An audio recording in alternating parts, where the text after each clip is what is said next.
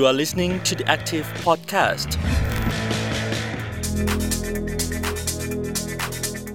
สวัสดีครับ ต้อนรับคุณผู้ฟังทุกท่านเข้าสู่รายการ The Active Podcast นะครับ วันนี้อยู่กับผมยอดธีวัชชูรัตครับ จะชวนทุกท่านมาพูดคุยกันท่ามกลางสถานการณ์ทางการเมืองครับ ที่ตอนนี้เดินหน้าไปพร้อมกับความขัดแย้ง จนหลายฝ่ายก็กังวลนะครับว่าอาจจะนำไปสู่ความสูญเสีย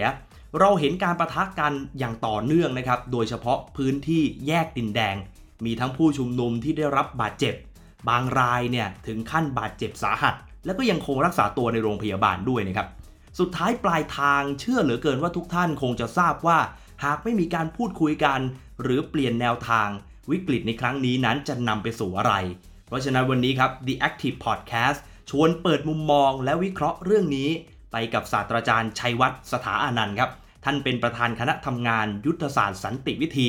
อาจารย์ถือเป็นนักสันติวิธีนะครับที่ติดตามปรากฏการณ์ทางการเมืองของไทย แล้วก็ต่างประเทศมาอย่างต่อเนื่องครับ เดือนนี้เดือนสิงหาคมนั้น มีวันสันติภาพไทยด้วย คือวันที่ 16 สิงหาคมที่ผ่านมา เลยอยากจะถามอาจารย์เลยนะครับว่า อาจารย์มองเห็นสถานการณ์ทางด้านการเมืองของประเทศไทย สะท้อนอะไรเกี่ยวกับสันติภาพบ้างครับ ต้องย้อนกลับไปคิดนิดหน่อยว่าวันสันติภาพไทยเนี่ย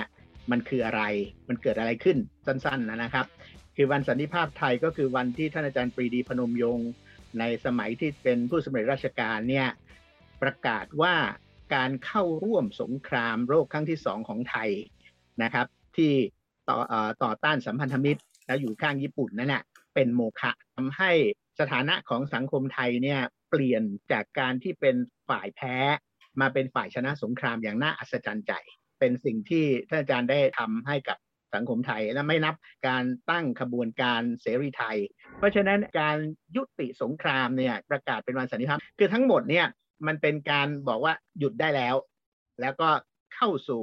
เขาเรียกอะไรวิถีใหม่ของสันติภาพอะไรอย่างนั้นนะฮะเพราะฉะนั้นครับวันเนี้ยมันสำคัญในความหมาย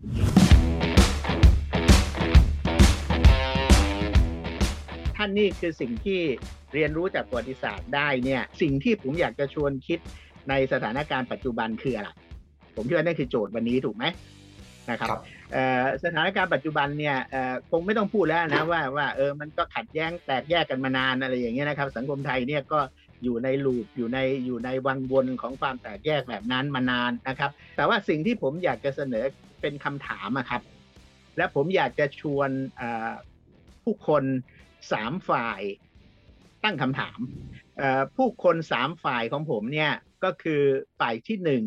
คือฝ่ายรัษฎร ฝ่ายแกนนำฝ่ายผู้ประท้วงนะครับ ผมอยากจะชวนฝั่งเนี้ยคิดคำถามจำนวนหนึ่งนะครับ ฝั่งที่สองก็คือฝ่ายเจ้าหน้าที่นะครับ ซึ่งทำหน้าที่ปราบปรามผู้คนอยู่วันเนี้ยนะครับ เวลาผู้คนเขาออกมาประท้วง บนท้องถนนนะครับ แล้วก็บอกว่าฝั่งของตัวเองหมายถึงโดยเฉพาะตำรวจเนี่ยนะครับ ก็อ่าทำตามระเบียบวิถีปฏิบัติของนานาชาติอะไรที่เขาทำทำอยู่แล้วนะครับ อยากจะตั้งคำถามตรงนั้น และฝ่ายที่สามก็คือฝ่ายของ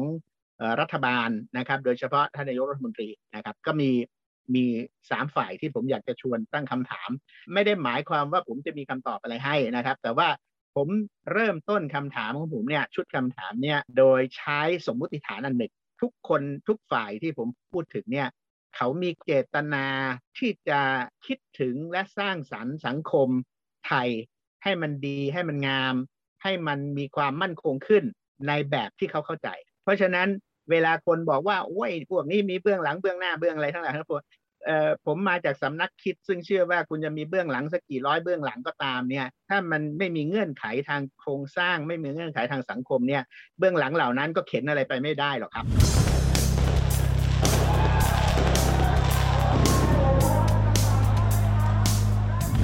คำถามที่หนึ่งที่จะชวนพวกผู้ประท้วงเขาคิดนะครับ ผมทราบนะครับว่าตอนนี้มีความเปลี่ยนแปลงในหมู่ผู้ประท้วงนะครับเออมากพอสมควรนะครับ แล้วก็ บางคนก็บอกว่าเออมันมันความรุนแรงที่เกิดขึ้นบนท้องถนนเนี่ยส่วนหนึ่งก็มาจากการที่ไม่มีแกนนำอยากจะตั้งคำถามกับกับฝ่ายที่เขาทำการประท้วงด้วยความกล้าหาญมาตลอดนะครับผมมีคำถามสองคำถามนะครับ คือคำถามที่หนึ่งก็คือว่าพื้นที่การต่อสู้ใด จึงเป็นพื้นที่การต่อสู้ที่เหมาะสมที่สุด ที่จะต่อสู้แบบของตนเอง ได้อย่างมีประสิทธิภาพเอ่อทำให้ศักยภาพในการต่อสู้เนี่ย ปรากฏเด่นชัดที่สุดอืมและไม่ใช่การต่อสู้ธรรมดาเป็นการต่อสู้โดยไม่ใช้ความรุนแรง อย่างที่เขาประวรณาตัวมาตลอด แน่นอนผมกำลังพูดถึงเอ่อพื้นที่สองประเภทในการต่อสู้สมัยใหม่นะครับเอ่อพื้นที่หนึ่งก็คือพื้นที่ทางกายภาพ แต่อีกอือฮึพื้นที่หนึ่งก็คือพื้นที่ในโลกเสมือน แล้วความเก่งที่ว่าเนี่ยหมายความว่า สามารถจะรักษาแนวทางการต่อสู้ในเชิงไม่ใช้ความรุนแรงไว้ได้นะครับ อย่างอย่างมั่นใจครับนะครับ อันที่สองก็คือว่าคิดว่าเวลาเราต่อสู้เนี่ยเราคงจะต้องคิดถึงเอ่อความสำเร็จที่เกิดขึ้นจากการต่อสู้ทุกฝ่ายก็ต้องคิดถูกไหมทีนี้ไอไอความสำเร็จในการต่อสู้ของผู้คัดค้านเนี่ยนะครับ หรือฝ่ายผู้เรียกร้องผู้ประท้วงเนี่ยนะครับเอ่อตั้งแต่ต้นมาเนี่ยเอ่อผมคิดว่าเขาได้ พาสังคมไทยไปในพื้นที่ซึ่งเราไม่เคยไปมาก่อนครับ ในแง่นี้ในเชิงของสิทธิเสรีภาพในเชิงของการขยายพื้นที่ทางการเมืองเออผมคิดว่าก็ประสบความสำเร็จมากแล้ว ข้อเรียกร้องทั้ง 3 ที่เป็นข้อเรียกร้องต้น และข้อเรียกร้องสิบประการเนี้ยไอ้พวกนั้นจริงๆก็เป็นเรื่องเรื่องสำคัญ แต่ว่าเอ่อเท่าที่ทำมาเนี่ยมันเป็นความก้าวหน้าที่น่าสนใจนะครับเอ่อ ขั้นต่อไปก็อาจจะเป็นว่าทำอย่างไรจึงจะทำให้การขยายพื้นที่พวกนี้เป็นสิ่งที่เป็นที่ยอมรับมากขึ้นนะครับ มันอาจจะขึ้นต่อวิธีการนะครับ อาจจะขึ้นต่ออกระบวนการในการอธิบายความนะครับ ให้ข้อมูลข้อมูลนะครับ ด้วยภาษาด้วยวิธีการอีกอีกชุดหนึ่งก็ได้นะครับ อันนี้ก็จะเป็นคำถามไปยังฝ่ายที่เขาต่อต้านรัฐบาล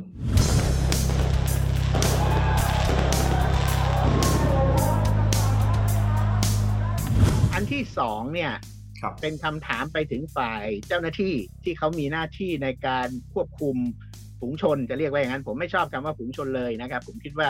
เอ่อมันมันไม่ใช่คำที่ดี เวลาถามเจ้าหน้าที่ตำรวจมักจะบอกว่าเขาก็ทำตามเอ่อตำราระเบียบวิถีปฏิบัติ ใช่ไหมตามตำราซึ่งมีอยู่ แล้วก็ใครๆเขาก็ทำกันในประเทศต่างๆ นานาอารยะประเทศโคดันโคดนะครับผมเคยให้ข้อสังเกตไปหลายข้อแล้วนะครับ ว่าบางอย่างที่อยู่ในตำราเนี่ยของการควบคุมฝูงชนอะไรที่เรียกกันเนี่ยมันไม่ใช่เครื่องมือที่เหมาะสม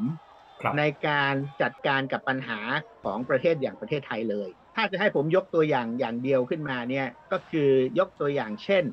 การใช้อาวุธของฝ่ายเจ้าหน้าที่ ที่ใช้กระสุน ซึ่งผมเรียกว่ากระสุนกระดูกแตก กระสุนยางเนี่ยนะฮะผมไม่เรียกมันไอ้ข้างนอกมันเป็นยางอะแต่ข้างในหลายในหลายกรณีมันเป็นเหล็กหลอกแล้วถ้าเราย้อนไปถึงประวัติศาสตร์ของอาวุธชนิดนี้เนี่ยนะฮะกระสุนชนิดเนี้ยที่เขาใช้เนี่ย คุณธิวัฒน์รู้ไหมว่าเขาเริ่มใช้กันเพราะใครใช้กับใคร เอาไม่ได้เริ่มจากตำรวจกับผู้ชุมนุมเป็นครั้งแรกแล้วฮะ มันไม่ใช่ มันเริ่มจากการที่อังกฤษจัดการกับฝ่ายต่อต้านอาณานิคมในเซาท์ในแอฟริกา ในสมัยก่อน แล้วก็ไอกระสุนที่ใช้ตอนนั้นเนี่ยมันเป็นไม้ มันก็พัฒนาต่อมาตอนนี้มันก็เป็นเหล็กหล่อเป็นไอนูนไอ้นี่อะไรทั้งนั้นแต่ว่าที่สำคัญคืออย่างนี้ ผมเคยเคยคุยกับคุณหมอ ซึ่งทำงานในพื้นที่ซึ่งมีการใช้กระสุนกระดูกแตกมากที่สุดแห่งหนึ่งในโลก คือในปาเลสไตน์ แล้วใช้โดยเอ่อฝ่ายทหารอิสราเอลเวลาที่คนเนี่ยโดนกระสุนกระดูกแตกบางจุดบางครั้งเนี่ยสมมติโดนแขนเขินอะไรเนี่ย มันทำให้กระดูกภายในเนี่ยแตกละเอียดนี่คำถามที่อยากจะถามฝั่งเจ้าหน้าที่ก็คือเวลาเห็นผู้ชุมนุมตอนเนี้ยอืมนะครับ เห็นใคร เห็นเป็นอะไรนึกออกไหมเห็นเป็นเห็นใครเห็นเป็นอะไร เพราะว่าเราก็ทราบว่าอ้าวตอนนี้เอ่อ ผู้ชุมนุมเอ่อจำนวนหนึ่งก็จะบอกว่าเออไม่มีผู้นำไม่มีครับการ organize อะไรทั้งหลายทั้งปวงออกมา ผมได้ดูคลิปอันหนึ่งซึ่งก็ go viral นะแต่แพร่หลายไปทั่วนะครับเขาก็อธิบายว่าตอนเนี้ยรู้ไหมว่ามันเกิดอะไรขึ้น ตอนเนี้ยคนเนี่ยมันโกรธกับอึดอัดคับข้องใจเนี่ยปรากฏอยู่ในอกหัวใจเขาเนี่ยเยอะแยะไปหมดนะครับและไอ้ความโกรธแบบเนี้ยมันมาจากไอ้เหตุผล ใน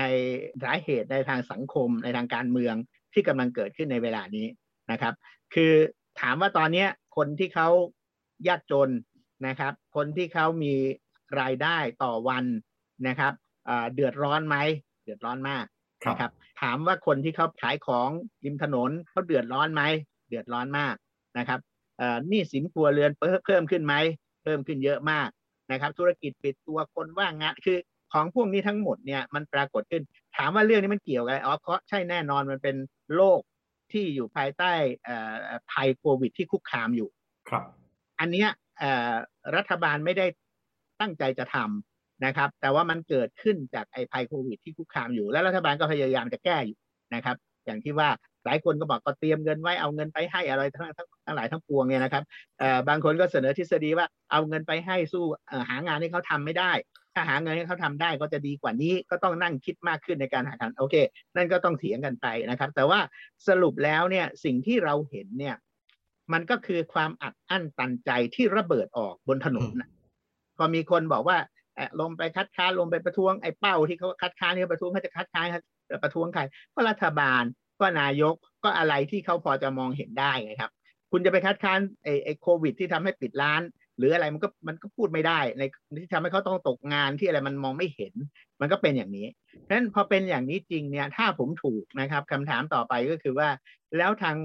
ภาคของเจ้าหน้าที่เนี่ย เวลาเห็นเนี่ยเห็นอะไร เป็นไปได้ไหมว่ามองเขาทั้งหลายเป็นเพื่อนทุกได้ไหม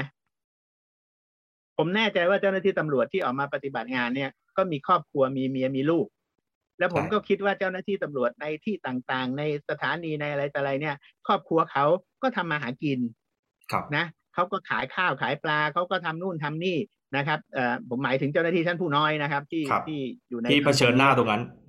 แล้วทำไมเขาจะไม่เข้าใจความทุกข์แบบนี้ล่ะลูกเมียเขาก็เดือดร้อนนี่สินพวกเขาก็มีการค้าขายรายวันอะไรที่เขาต้องขายอยู่อะหลังโรงพักสอนอทั้งหลายเขาก็ขายมันก็จะขายได้ยังไงอะตอนนี้มันก็ขายลดลงอ่า ทั้งหลายทั้งปวงคือเขาก็ลำบากไงเพราะฉะนั้นในแง่เนี้ยเขากับผู้คนที่ออกมาแสดงความโกรธเนี่ยก็มีความเป็นพวกเดียวกันสูงมากเลยนะ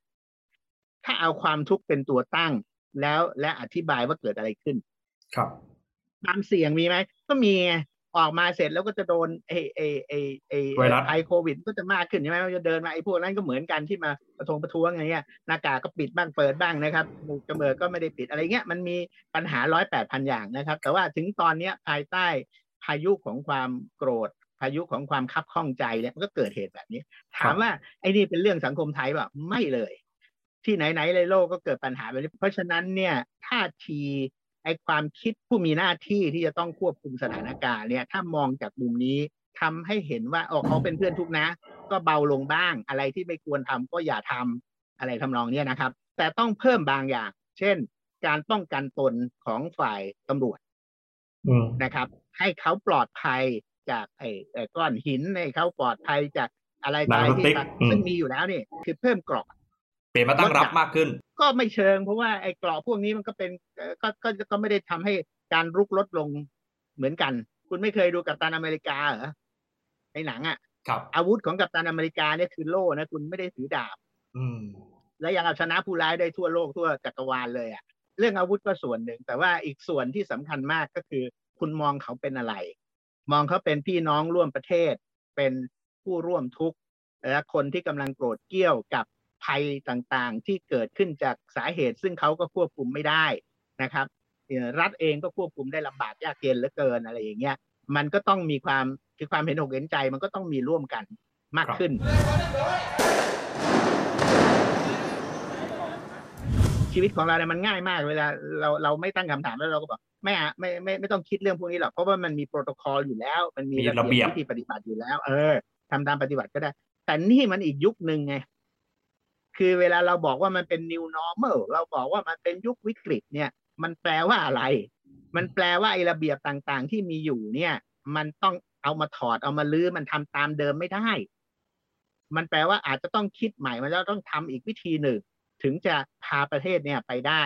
นะครับ ให้มันรอดกันไปได้บ้างนะครับ แล้วก็ลดสิ่งเหล่านี้ลงไปบ้างอะไรทำนองนี้นะครับ เราเห็นการสื่อสารเหมือนกันนะเรื่องนี้อาจารย์เพราะว่าเขาก็พยายามพูดว่า เรารู้นะว่าคุณที่มาปฏิบัติหน้าที่เนี่ย ที่บ้านอาจจะฉีดวัคซีนไม่ครบโดสไม่อะไรอย่างเงี้ยเหมือนหาจุดร่วมกันใช่ไหมฮะใช่ใช่ใช่เรากำลังพูดถึงผู้คนจำนวนหนึ่ง ซึ่งเขามีจุดร่วมกันมากกว่าจุดต่าง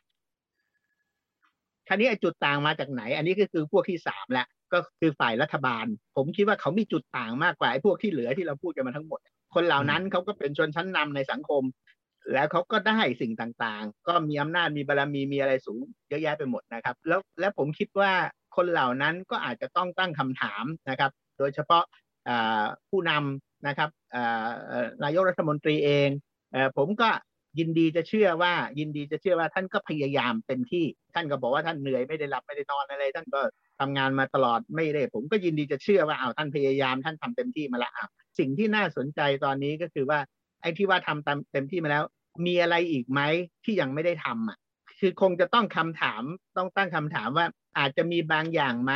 ที่ที่ควรทำแต่ตนเองยังไม่ได้ทำแล้วถ้าทำเนี่ยมันจะมันจะเป็นการสร้างพื้นที่ทางการเมืองใหม่ แล้วอาจจะเปลี่ยนพลวัตของความขัดแย้งนี้ไปได้ด้วยในเวลาเดียวกัน มีรูปธรรมที่ชัดเจนไหมฮะสำหรับเรื่องนี้ รูปธรรมเนี่ย ผมมั่นใจในสติปัญญาของทุกคนนะว่าสร้างรูปธรรมขึ้นมาได้ จากนามธรรมที่ผมพูด ลองพิจารณาดูมันอาจจะมีมีอะไรบางอย่างที่ที่ควรจะทำในเชิงที่ไม่ใช่ความรุนแรงในเชิงที่เป็นหนทางอีกทางหนึ่งซึ่งทำแล้วมันจะเกิดพลวัตในทางความขัดแย้งอีกแบบหนึ่งซึ่งซึ่งทำให้พอจะมีทางออกอื่นบ้าง แล้วก็ผ่อนเบาความรู้สึกของผู้คนลงไปได้ อะไรทำนองนี้นะครับ ผมก็มีคำถามสามคำถามนี้สำหรับคนสามกลุ่มในสังคมไทยนะครับ แล้ววันสันติภาพไทยมันไม่ใช่แค่คำประกาศ แต่มันเป็นการหาวิธีที่จะบอกเราว่า เราจะแก้ไขอดีตยังไง สัมพันธ์กับอนาคตยังไง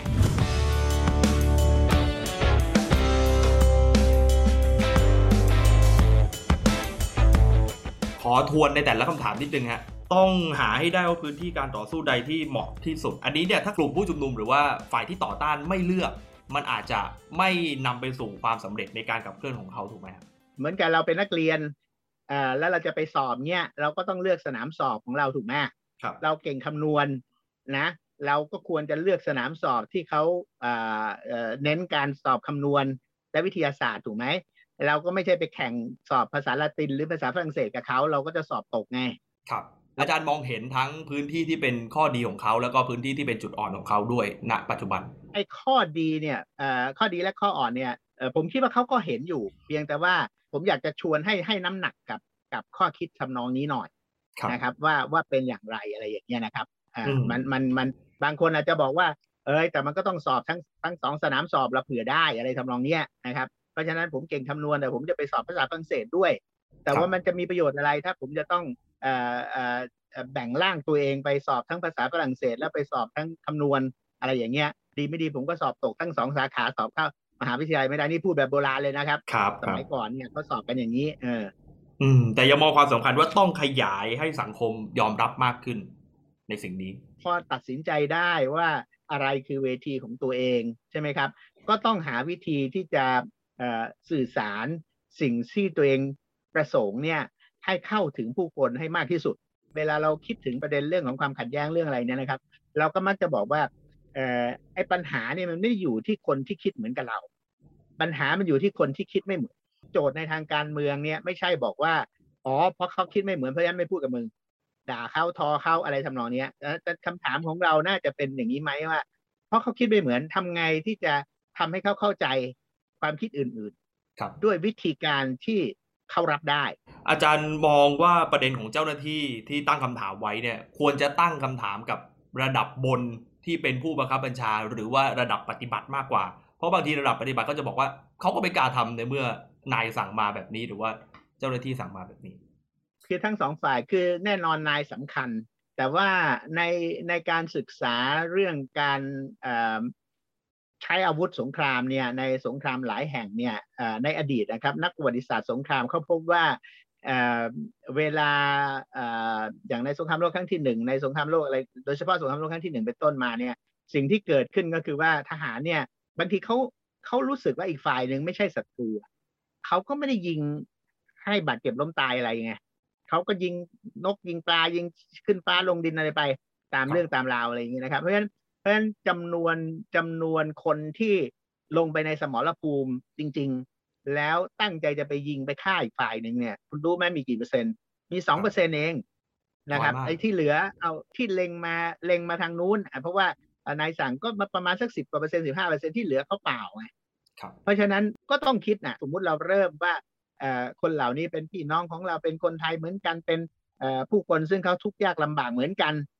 แล้วมันจะเพิ่มการทำไปทำร้ายกันด้วยเหตุอะไร คือ อันนี้ก็พูดทั้งสองด้านนะนะให้ให้เห็นแต่ว่าคนใหญ่คนโตก็จะต้องมามามองปัญหานี้ด้วยนะครับเอ่อว่าว่าเราไปทำอะไรคือคือแต่ถ้าสมมุติว่าโจทย์กลายเป็นว่าไอ้พวกเนี้ยเป็นศัตรูมุ่งร้ายนะครับ มุ่งจะมาทำลายแผ่นดิน มีคนอยู่เบื้องหลังนู่นนี่แล้ววางแผนเลยคือถ้าเริ่มแบบนั้นตั้งแต่ต้นเนี่ย มันก็มองโลกอีกอย่างหนึ่งถูกไหมครับแล้วจะต้องเริ่มต้นใหม่ แล้วก็ลองลองพิจารณาซิว่า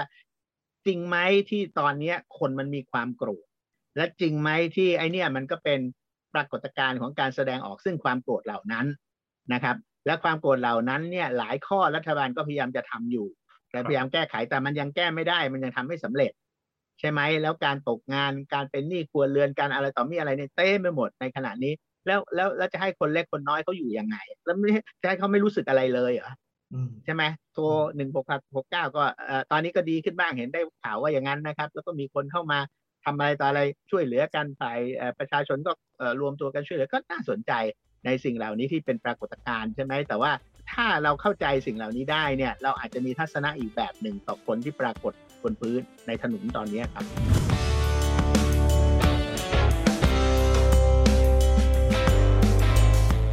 ที่เราพูดเนี่ยเรายกตัวอย่างก็ได้อะครับ อย่างเช่น กรณีการเผชิญหน้าระหว่างระหว่างเจ้าหน้าที่กับผู้ชุมนุมอะในหลาย ๆ ประเทศเอ่อปรากฏว่าประเทศที่เขาเอ่อจัดการได้ค่อนข้างดี คือประเทศเกาหลีใต้อะครับครับคือเกาหลีใต้ไม่ใช่ตอนนี้นะเกาหลีใต้ในช่วงเอ่อทศวรรษที่ 80 ปลาย 70 มาเนี่ยตอนนั้นโอ้โหมีการชุมนุมประท้วงเต้ไม่หมดเลยนะครับ เพราะว่าเอ่อประธานาธิบดีของเขาไม่ได้มาจากการเลือกเอ่อไม่ไม่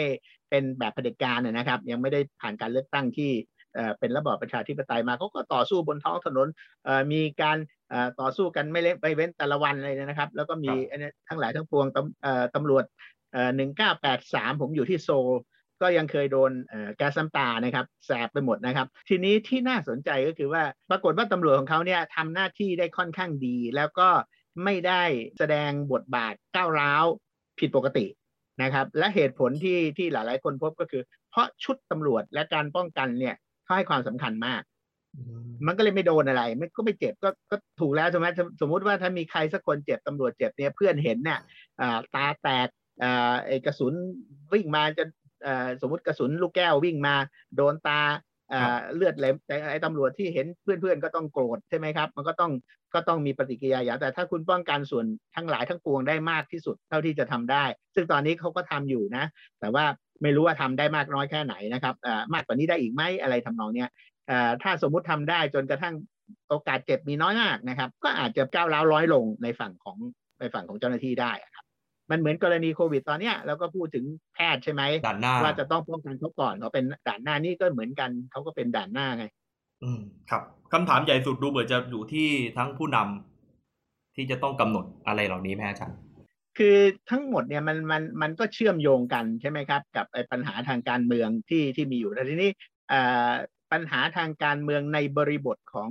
โลกใหม่ ภายใต้อ่อภัยโควิดเนี่ยมันไม่เหมือนแต่เดิม การใช้ทรัพยากร การจัดการอำนาจนำของฝ่ายสาธารณสุขอะไรทำรองทั้งหลายทั้งปวงนะครับ แล้วก็การคิดถึงผลประโยชน์ของฝ่ายอุตสาหกรรม บางอุตสาหกรรม นะครับอาจจะร่วมมือกับบางบางฝ่ายอะไรก็แล้วแต่เนี่ย แต่ว่าผมก็ไม่อยากไปเรื่องพวกนั้นนะครับ แต่ผมก็ไม่แปลกใจถ้ามันจะมีในในกรณีเหล่านี้นะครับ แต่ทีนี้ทีนี้เมื่อเป็นอย่างนี้เมื่อเป็นเช่นนี้เนี่ยไอ้คำถามที่น่าสนใจก็คือว่าการให้โอกาสสังคมไทยมันหมายถึงอะไรบ้างสำหรับฝ่ายการเมืองอาจจะหมายถึงหลายสิ่งหลายอย่างรวมทั้งการหาวิธีเปิดความเป็นไปได้ใหม่ ๆ เปิดพื้นที่ให้ความเป็นไปได้ใหม่ ๆ มันปรากฏตัวขึ้นนะครับ ครับอันนี้ก็คือหน้าที่ประการหนึ่งของผู้นำนะครับอืมผู้นำไม่ใช่เอ่อยึดอยู่กับเก้าอี้นะครับ ผู้นำอาจจะต้องคิดปัญหานี้เป็นปัญหาใหญ่ด้วยครับ ถ้าเรายังถืนสู้รบกันแบบนี้นะครับเอ่อทำอย่างนี้ต่อไปเรื่อยๆเนี่ยนะครับ ถึงวันหนึ่งก็จะมีคนบาดเจ็บล้มตายมากกว่านี้นะครับ แล้วพอเป็นบางอย่างแล้วมันก็จะหวนคืนไม่ได้ พอหวนคืนไม่ได้เนี่ยไอสถานการณ์ของประเทศไอไอตัวพลวัตความขัดแย้งก็ไปอีกที่หนึ่งพอไปอีกที่หนึ่งการจัดการก็ยิ่งยากขึ้นครับนะครับ ถ้าทุกฝ่ายตอบคำถามของตัวเองได้จะลดความขัดแย้งได้ไหมครับอาจารย์ไม่รู้เหมือนกัน ที่ตอบว่าไม่รู้ไม่ได้ตอบเล่น เพราะว่าในการเมืองอะมันยุ่งกว่านี้มันมีปัจจัยอื่น ๆ อีกเยอะ ใช่ไหมแต่ว่าคุณมาถามเรา แล้วเราเราทำงานแบบนี้ เราก็พยายามจะคิดว่า เออเออมันมีมันมี หนทางอะไรบ้างที่จะผ่อนเบาเอ่อความขัดแย้งไม่ให้มันกลายเป็นเอ่อความรุนแรง ไม่ให้มันกลายเป็นความขัดแย้งชนิดที่ถึงตายไปได้ แต่เราไม่ได้บอกเลยนะว่าทำทั้งหมดนี้แล้วเนี่ยความขัดแย้งจะหายไปไม่ใช่ครับใช่ไหมครับ แต่เราอาจจะขัดแย้งกันต่อไป โดยกระบวนการและวิธีการซึ่งเอ่อยังเห็นอีกฝ่ายหนึ่งเป็นเพื่อนทุกข์ได้อะไรอย่างเงี้ยแล้วก็ขัดแย้งกันได้ไม่เป็นไรไงใช่ไหมครับ เห็นอีกฝ่ายหนึ่งว่าเป็นเอ่อมา ไม่อยู่ข้างเดียวกับเรา แต่ว่าเราก็เราก็ขัดแย้งกันได้ก็ไม่จำเป็นจะต้องเอ่อฆ่าฟันกันอะไรในที่สุดแล้วเนี่ยนะครับเอ่อก็อาจจะขัดแย้งกันต่อไปในในความหมายนี้เพราะว่าเพราะว่ากุญแจของการจัดการกับสันติภาพบางทีมันอยู่ในตัวความขัดแย้งนั่นเองอะครับ ครับ แต่ในแนวทางว่าถ้าจะชักธงสันติไม่ให้เกิดความรุนแรง ในการตอบคำถามเหล่านี้เป็นไปได้ มันน่าจะลดความรุนแรงได้บ้างมันน่าจะ ครับผม เป็นยังไงกันบ้างครับสำหรับมุมมองของอาจารย์ชัยวัฒน์สถาอนันต์ อย่างที่อาจารย์ได้เน้นย้ำนะครับว่าถึงแม้ทั้ง 3 ฝ่ายจะสามารถตอบคำถามของตัวเองได้ ก็ไม่ได้หมายความว่า ความขัดแย้งทั้งหมดนั้นจะหายไป เพียงแต่เราสามารถขัดแย้งกันได้ โดยยังเห็นอีกฝ่ายหนึ่งเป็นเพื่อนร่วมทุกข์ไม่ทำความรุนแรงต่อกัน ไม่ก่อให้เกิดความสูญเสียเลือดเนื้อ สิ่งนี้เป็นแนวทางสันติวิธี ซึ่งเราหวังเป็นอย่างยิ่งว่าทุกฝ่ายจะหันหน้าเข้าหากัน พูดคุยกัน เพื่อสร้างสรรค์ให้เกิดแนวทางนี้ในอนาคตนะครับ และนี่คือทั้งหมดของรายการ The Active Podcast นะครับ กลับมาพบกันใหม่ในครั้งหน้าสำหรับวันนี้ สวัสดีครับ You are listening to the Active Podcast.